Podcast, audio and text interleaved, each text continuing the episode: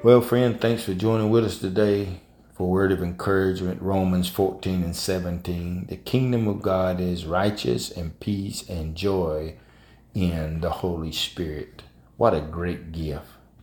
To the great gift of forgiveness, God adds the great gift of the Holy Spirit. He is the source of power who meets our need to escape from the miserable weakness that grips us. He gives us the power to be truly good as we yield ourselves to Him.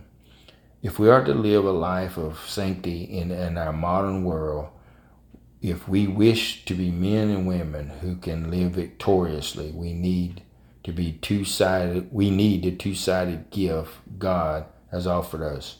First, the work of the Son of God for us. Second, the work of the Spirit of God in us. In this way, God has answered humanity's two great cries the cry for forgiveness and the cry for goodness.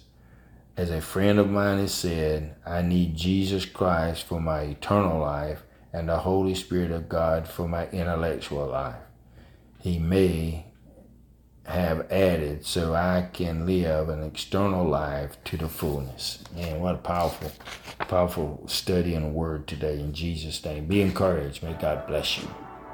This podcast was produced by Turning Point Ministries. Our mission is to saturate the world with the life giving power of Jesus Christ. We need your help to do this. You can support us by going to tpworship.com and click on the Giving tab. Follow us on Facebook and Twitter.